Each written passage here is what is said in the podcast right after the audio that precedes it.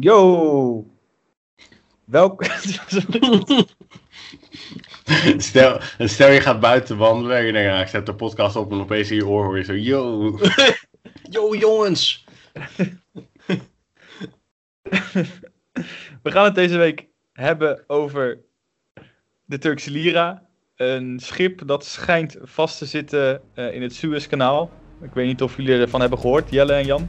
Wat is dit voor... Het is gewoon een normale introductie. Weet je- Dus blijf vooral luisteren naar de zolderbeleggers.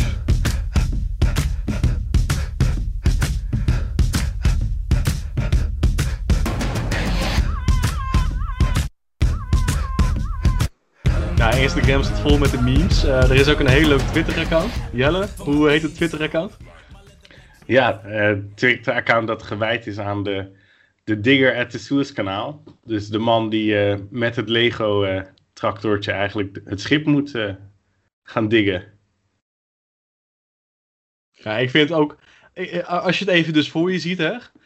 10% van de wereldhandel gaat door het Suezkanaal. Gewoon alles wat wij online bestellen, alles wat in de action ligt, alles wat in de blokken ligt, dat komt gewoon vanuit de fabrieken uit Oost-Azië, allemaal gewoon door de Indische Oceaan, door het Suezkanaal, naar de haven van Rotterdam toe.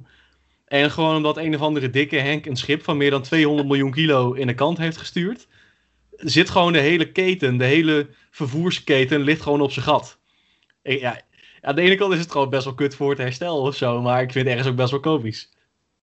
Het is geweldig om te zien hoe belangrijk het Suezkanaal eigenlijk nog steeds is in de wereldhandel. En eh, het gaat om het schip de Ever Given. Er staat ook grote Ever, Evergreen op, op de zijkant. En dat is een eh, Taiwanese maatschappij, of een eh, ja, Taiwanese marinemaatschappij. En hoe lang denk jij dat dat schip is, Julian? Als je moet gokken. Ehm 400 meter. Ongeveer. eh, Oh. Vier voetbalvelden inderdaad. Dus het is een aardig schip. En het is ook een van de grootste in de wereld. En er kunnen 200.000... Nee, het schip weegt 200.000. En er kunnen 20.000 containers op. Dus dat laat eigenlijk wel zien eh, dat het wel lastig is om dat schip even uit te graven. Weegt dat schip 200.000 kilo. Ja, en ik weet niet of dat, Dat- met eh, lading erbij is. En dat schip zinkt dan niet in het water. Als ik 200.000 kilo in het water gooi, dan zinkt het. Oké. ja. Maar wat, wat is Evergreen? Ja, gewoon een rederij eigenlijk. Gewoon eh, eh, ja, het vervoeren van A naar B. En de coronacrisis had al een beetje het gezeik dat eh, de containers op de verkeerde plekken stonden. Dus die hele supply chains, die waren al een beetje, ja, gewoon verkrekt. Want ja, ik bedoel, als jij wat bestelt uit China en daar zijn geen containers, omdat al die containers leeg in Rotterdam staan. Ja, dan moet eerst een boot met allemaal lege containers of met een beetje goederen terugvaren naar China. Naar de haven van Shanghai of whatever. Ehm, ja, en nou komt daar nog wat leuks bij. En ik ben eigenlijk benieuwd, want ze hadden dus eerst de schatting van, ah, dat gaat op zich nog wel snel, het komt vast wel los. Ah, dat bleek al, eh, hè, dat gaat een paar dagen duren. En nu zitten ze al een beetje te zinspelen op wellicht een week of langer. En dan is het al gewoon bijna weer waard om gewoon weer om Afrika heen te varen. Gewoon lekker weer terug naar de 16e eeuw. We moeten investeren in de zijderoute. Gewoon mannen, mannen met paarden die gewoon spullen vervoeren van Azië naar Europa. Dat klinkt als Chinese propaganda. Dit klinkt als een nieuwe zijderoute. Oké.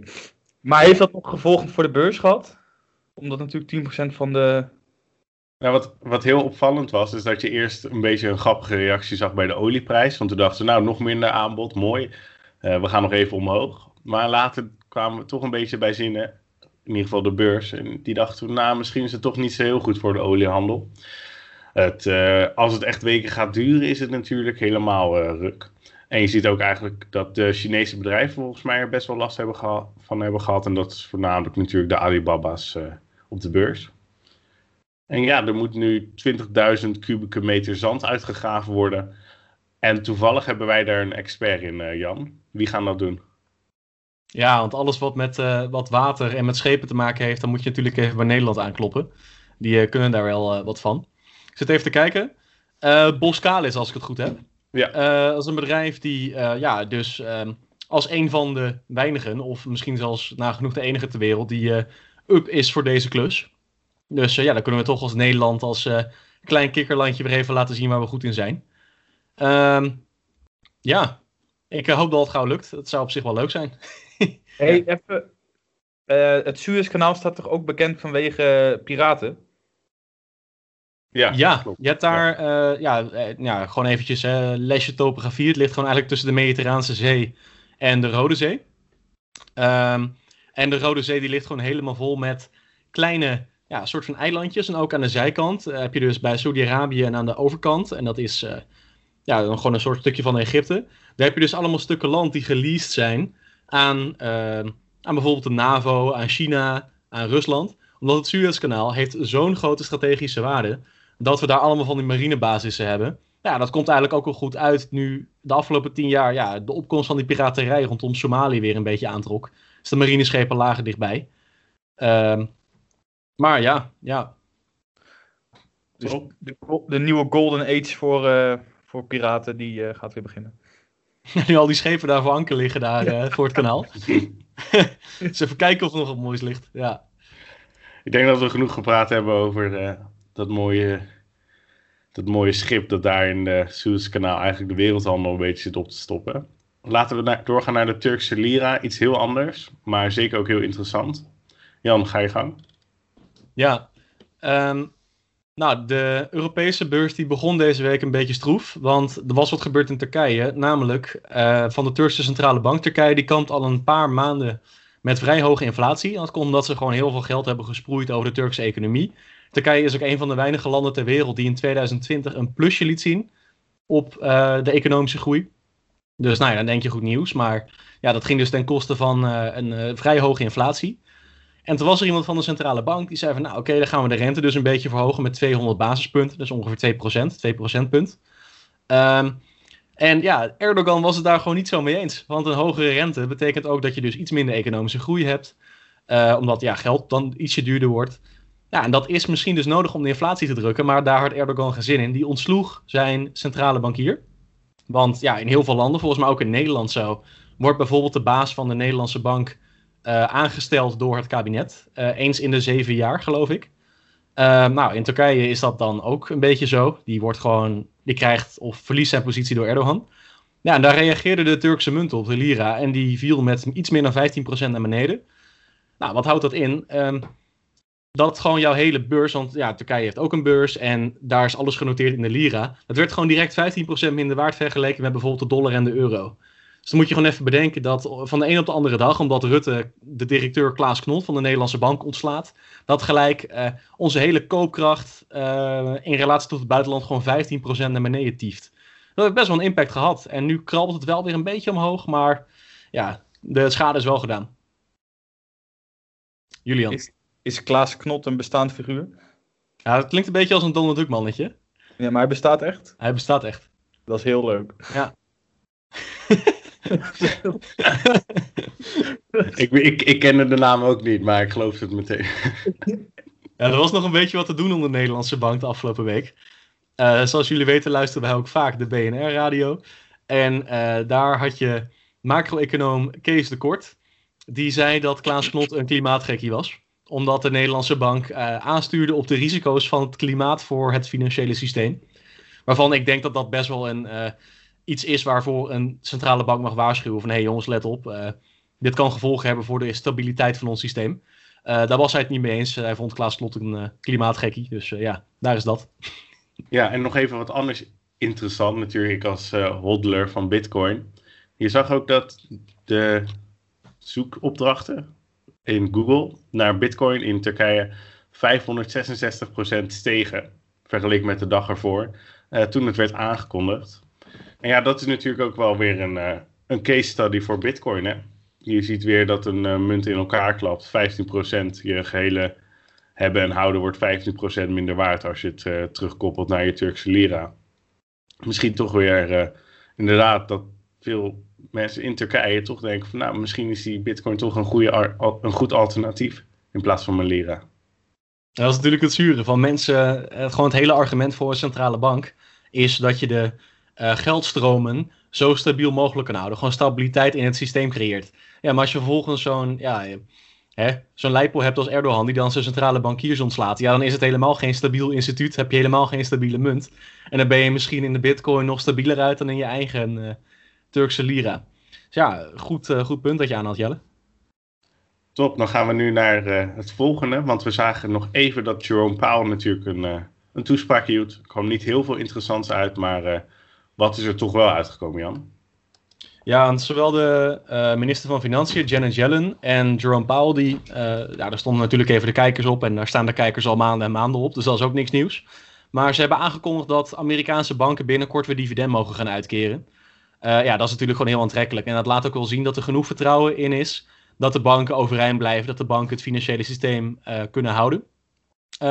in Europa is dat nog niet zo. Daar heeft volgens mij de ECB halverwege december aangegeven dat banken in Europa nog zeker tot herfst 2021 geen dividend uit mogen keren. Ze hebben wel een paar stresstesten uitgevoerd. En dat laat zien dat de Europese banken wel eigenlijk tegen alles in staat zijn. Uh, maar nog even voor de zekerheid, nog geen dividend tot ja, over een halfjaartje in Europa. Maar dus wel al in de VS. Mooi vooruitzicht. Laten we dan gaan naar uh, het volgende onderwerp. En dan gaan we ook meer naar de individuele aandelen het algemene chiptekort. En er komen heel veel verschillende bedrijven bij kijken. Maar allereerst zagen we dat op maandag er een brand was in een fabriek in uh, Japan. En dat was het bedrijf, uh, het bedrijf Renesas Electronics Corp in Hitag, Hitaginaka in het noordoosten van Tokio. En het bedrijf moet ongeveer nu een maand uh, de deuren sluiten, omdat ze dus last hadden van een brand. En ja, je ziet toch ook dat de hele autosector daar weer op gereageerd heeft. Er waren al weinig uh, chips in de wereld natuurlijk, maar met die brand wordt het probleem alleen nog maar groter. En zo zag je dat in, op de Japanse beurs uh, Toyota, Nissan en Honda eigenlijk allemaal 3% uh, eh, daalden op maandag. En de shares van Renesas waren zelfs 5% down. Maar ook goed nieuws voor de chipsector. Julian? Goed nieuws over chips komt van, uh, van Intel dan weer. Die hebben aangekondigd dat ze twee nieuwe fabrieken gaan maken om chips te produceren. Hiervoor maken ze 20 miljard dollar beschikbaar. En over drie jaar moeten de nieuwe fabrieken beschikbaar zijn. Dus hey, hey, hey. Dat is goed nieuws. Alleen we moeten nog drie jaar wachten. Ja, ik moet eigenlijk zeggen, als het in drie jaar klaar is, dan vind ik het eigenlijk nog best wel vlot. Ik kan me zo voorstellen als jij ja, 20 miljard dollar beschikbaar stelt om twee fabrieken te bouwen, uh, dat dat geen uh, kleine werk, werkruimtes zijn. Dat zijn wel hele grote joekels van fabrieken. Dus ja, denk ik heel goed nieuws, ook voor Intel. Intel was natuurlijk al een tijdje eh, ja, vrij goedkoop voor een chipmaker. En dat was niet om de goede redenen. Dat was namelijk omdat ze gewoon achterliepen op concurrenten. En dit betekent dat ze misschien een inhaalslag kunnen gaan maken. Dus ehm, nou, voor het hele chiptekort in de wereld een heel goed ding. Want auto's hebben steeds meer chips nodig, smart cities hebben steeds meer chips nodig. En ja, er zijn maar zoveel chipfabrikanten. Ja, en even, even terugkijken. Maar we hebben volgens mij een van de eerste afleveringen hebben we het erover gehad dat Intel toen de CEO de deur uit heeft gedaan. Dus ik weet niet of dit al bestaande plannen waren, maar anders heeft de nieuwe topman uh, Pat Gelsinger, zie ik hier, toch het roer flink uh, omgekeerd. En misschien is dit wel de ommekeer voor Intel. We gaan het natuurlijk zien in de komende vijf jaar uh, of ze er echt wat uit halen. En ook wil het Amerikaanse concern andere bedrijven zeg maar, de ruimte aanbieden om hun chips daar te produceren. Um, Amazon, Google en Microsoft bijvoorbeeld, maar ook Apple. Apple heeft natuurlijk uh, een paar maanden geleden inmiddels al uh, gezegd dat ze stoppen met het gebruik van de chips van Intel. Maar de fabrieken kunnen dus wel gebruikt worden door Apple. Dus dat is ook een win-win voor Intel. Dan gaan we naar uh, de memes der memes. GameStop. Jan, misschien leuk als jij die even behandelt. Ja, ik heb nog drie hele aandelen GameStop. Dus ja, ik krijg er alles van mee. Nee, ik volg het eigenlijk niet echt meer. Uh, maar uh, GameStop had deze week wel nieuws, want ze kwamen met de earnings van het afgelopen kwartaal. ja, als een van de laatste van het kwartaal dus. Um, en normaal gesproken heb je altijd, want we zeiden het vorige week ook al, als de nieuwe consoles uitkomen, dus de PlayStation 5, de nieuwe Xbox, et cetera, dan gaan de earnings gewoon echt door het dak heen. Want ja, je gaat dan natuurlijk naar een winkel toe of online en dan ga je zulke dingen bestellen. En nou ja, ik weet niet of jullie ook vrienden hadden die een PlayStation 5 wilden kopen, maar die waren gewoon echt niet aan te slepen. Um, Alleen, GameStop die haalde zijn target niet. Dus ze hebben ondergepresteerd naar wat analisten eigenlijk hadden verwacht. Ehm, dus daar daalden ze toen ook eventjes heel hard op. Van iets meer dan 200 naar zelfs onder de 150, begreep ik. Nu zijn ze alweer richting de 180 aan het gaan. Ze zijn alweer over de 200 vandaag. Uh, dus ja, ik moet eerlijk zeggen, volgens mij maken fundamentals echt helemaal geen reet uit bij dit aandeel. Dus of ze nou echt hun verwachtingen hadden verdubbeld of dat het gehalveerd was, dat had denk ik geen reet uitgemaakt. Ik weet niet hoe jij er naar kijkt, Jelle.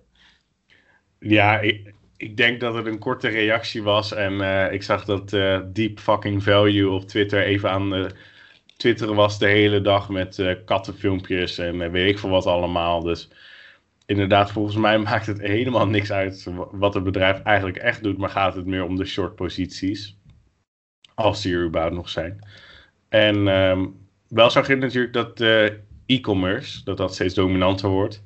En daar gaan ze een beetje de um, ja, de routekaart van uh, natuurlijk volgen.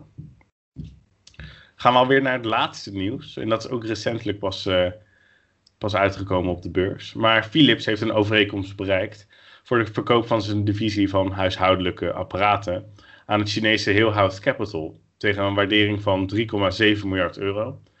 En dit maakt het bedrijf uh, donderdagochtend bekend. Julian. Dus we kunnen nooit meer een stofzuiger kopen van Philips. Ik denk het wel. Maar uh, dan zijn ze inderdaad van heel House Capital. Met misschien nog de naam Philips erop. Ik weet niet precies hoe dat werkt. Maar uh, ja, die gaan het in ieder geval overnemen. En het is weer een stap dat Philips meer naar de gezondheidszorg gaat en weer iets uit handen geeft. Daar hebben we een paar weken geleden ook al over gehad. En dit keer gaat het om de airfryers en de koffiezetapparaten en inderdaad de stofzuigers. Ja, de het totale contract kan worden verlengd. Um, Philips schat de waarde hiervan op 0,7 miljard uh, euro. En de totale waarde van de deal kan op 4,4 miljard uh, euro komen. Dit is dus voor een periode van 15 jaar. Dus misschien dat we over 20 jaar hier nog even wat over kunnen melden. Dat was het eigenlijk voor de individuele aandelen en voor het nieuws. Er is natuurlijk nog meer gebeurd, maar we moeten selectief zijn. Dan gaan we naar de portfolio's toe. Julian? Ja, onze portfolio's. Mijn portfolio. Uh, ja, het, blijft een beetje kwakkelen natuurlijk met NIO, maar dat zal natuurlijk met het chiptekort onder andere te maken hebben. Uh, Apple doet het ook eigenlijk nog steeds best wel uh, slecht, tussen aanhalingstekens. Die heeft natuurlijk op bijna 150 gestaan, die staat nu op 120. Dat is wel opvallend. verder, om even terug te komen op waar we het twee weken geleden al over hebben gehad, de Albert Heijn. De Albert Heijn is de laatste paar weken ook wel weer flink gestegen. Die is van uh, 21,6 geloof ik naar 23,6 gegaan. Dus dat is toch best wel een grote stijging voor een uh, aandeel dat normaal gesproken niet al te gekke dingen doet. Ja, en voor de rest is alles een beetje gelijk gebleven eigenlijk. Maar toch een rode week door Apple, NIO en uh, Nano Dimension. Maar daar zullen meer mensen zich in herkennen. Heb je nog aandelen op het oog gehad deze week? Dat je dacht van, hé, hey, uh, die heb ik nou niet in mijn portfolio, maar daar zit ik wel naar te kijken. Um, nou, ik wil aandelen gaan verkopen op het moment dat het weer goed gaat op de beurs. Dus ik zit nu vooral lekker te denken, ik hou gewoon deze aandelen. En op het moment dat er dan weer winst gemaakt wordt, dan ga ik aandelen verkopen. En dan ga ik denk ik gewoon iets meer naar ETF's. En dan weer naar de Smart City ETF of heb je er nog andere op het oog? Um, ja, ik weet niet man. Misschien ga ik echt ook wel eens die World Consumer Staples-achtige uh, ETF kopen. Ja. Saai hè? Boomer, ja. Nee, maar ik, ja, ik vind, ik, ik, kan, ik, ik kan NIO en Apple en Now Dimension kan ik even niet waarderen. Ja. dat is natuurlijk altijd makkelijk gezegd als ze in het rood staan. ja. Oké, okay. Jan, is er bij jou nog wat gebeurd? Nee, ik heb niks gekocht en verkocht. Uh, ik vind het wel leuk dat Julian even net hier World Consumer Staples noemde. Ja, toevallig heb ik vandaag een ontzettend groene dag. Uh, ja, gisteren eindigde ook redelijk groen. Um, maar tot ongeveer woensdag, want ja, maandag, dinsdag, woensdag waren voor mij niet bizar groene dagen. Dat waren zelfs uh, vrij rode dagen. Toen was het eindelijk alleen nog maar de World Consumer Staples degene die bij mij in de plus stond. over dus de hele periode dat ik hem heb. Um, ik wil er wel even een kanttekening bij toevoegen, want dat is bij mij ook de enige ETF die in dollars genoteerd staat. De rest staat in euro's genoteerd. En we hadden het al eventjes aan het begin van de aflevering over de Turkse lira. En de dollar die is ook ontzettend sterk uh, tegenover de euro. Dus de euro is relatief zwak tegenover de dollar. Dus dat betekent dat dat ook een klein beetje in de ETF met de wisselkoers een beetje een uh, vertekend beeld geeft. En dat komt natuurlijk omdat de Verenigde Staten qua economisch herstel hard voorlopen op Europa. Komt ook omdat ze veel sneller vaccineren. Uh, dus het is eigenlijk vooral hopen dat we in Europa ook snel kunnen vaccineren en dat we snel uit de economische malaise zijn. Dat zou in ieder geval de euro heel veel goed doen. Voor de rest heb ik dingen op het oog? Nee, eigenlijk niet echt. Is voor mij nu even gewoon op mijn handen zitten. ja, eerst eventjes weer wat cash opsparen. Ik denk dat ik eind deze maand, en dan heb ik het even niet over maart, maar over april, dat ik dan weer wat VWRL bijkoop. En voor de rest niet echt wat. Jelle, jij hebt wel een paar dingen gedaan? Ja, niet heel noemenswaardig. Uh, ik heb dit weekend uh, Ethereum, eigenlijk al mijn Ethereum in mijn portfolio naar uh, Bitcoin getransferd. Dus ik heb nu eigenlijk alleen nog maar Bitcoin. Verder ben ik ook mijn cashpositie aan het uitbreiden, inderdaad. Um, de beurs heeft voor mijn gevoel niet echt een idee waar die naartoe wil. Hoewel de SP 500 wel stijgende is, denk ik nog steeds dat het een beetje wikken en wegen is. Dus ik weet dan eigenlijk ook niet waar ik, wat ik ermee wil. Dus dan is het uh, de cashpositie uitbreiden. En uh, Julian?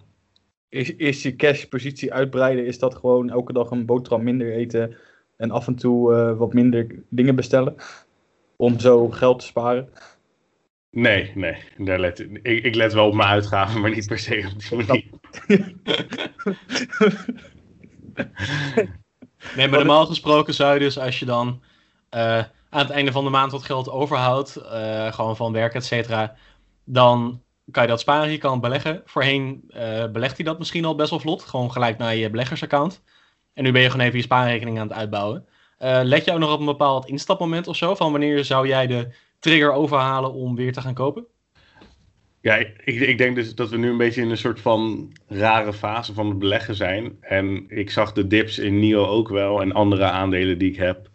Uh, maar ik dacht, ik denk dat dit het of nog niet is, of dat we nog even een tijdje zo door blijven gaan. Dus ik hoop eigenlijk, en dat klinkt heel raar, maar dat we gewoon een keer een goede correctie van 10% krijgen. Dat ik daarna lekker uh, het cash erin kan gooien en dat het daarna weer gewoon stabiel omhoog gaat. Of in ieder geval minder heen en weer zoals nu. En ja, het portfolio dus eigenlijk, uh, houdt zich wel staande. Dat is fijn. Ook voornamelijk door Shell natuurlijk en uh, ING bijvoorbeeld in Nederland. Wel zie je inderdaad ook dat NIO, Nano Dimension, Apple, die hebben het wat zwaarder. Je zag dat NIO ook bijvoorbeeld de deuren dicht deed vandaag voor vijf dagen. Omdat ze inderdaad geen chips meer hebben. En Ford en General Motors hadden dat ook al eerder gedaan. Dus het is even op je handen blijven zitten voor mijn gevoel. Ja, verder is niet heel veel te melden. Dan gaan we naar volgende week al, denk ik. Ja, ja, op de cryptomarkt uh, nog even kort, maar daar is ook niet heel oh, veel gebeurd. Ja, je, je zag dat uh, Bitcoin, volgens mij was het zondag of maandag, maar ik, ik, weet niet exact uit mijn hoofd, maar toen had het opeens een daling van 10%. Toen dachten mensen, oh, dit was het wel weer, maar het was eigenlijk heel snel weer gecorrigeerd. Uh, Bitcoin staat nu op 53.711 dollar. Dus dat gaan we ook blijven volgen. Ja, naar volgende week. Uh, we komen echt aan het eind. We zeggen het al een paar weken, maar het is echt zoeken naar, naar jaarcijfers en dat soort dingen. Maandag 29 maart staat er niks op de planning. Dinsdag 30 maart Chewy met de jaarcijfers, als ik het goed zeg. En Carnival Corp. Dat is ook natuurlijk heel interessant als rebound play. Dan woensdag 31 maart Walgreens Boots Alliance, dus de apotheken in Amerika. En ook H&M, Hennes en Maurits. Ook dan natuurlijk de werkgelegenheidscijfers op woensdag. Dan donderdag de jobless claims in Amerika.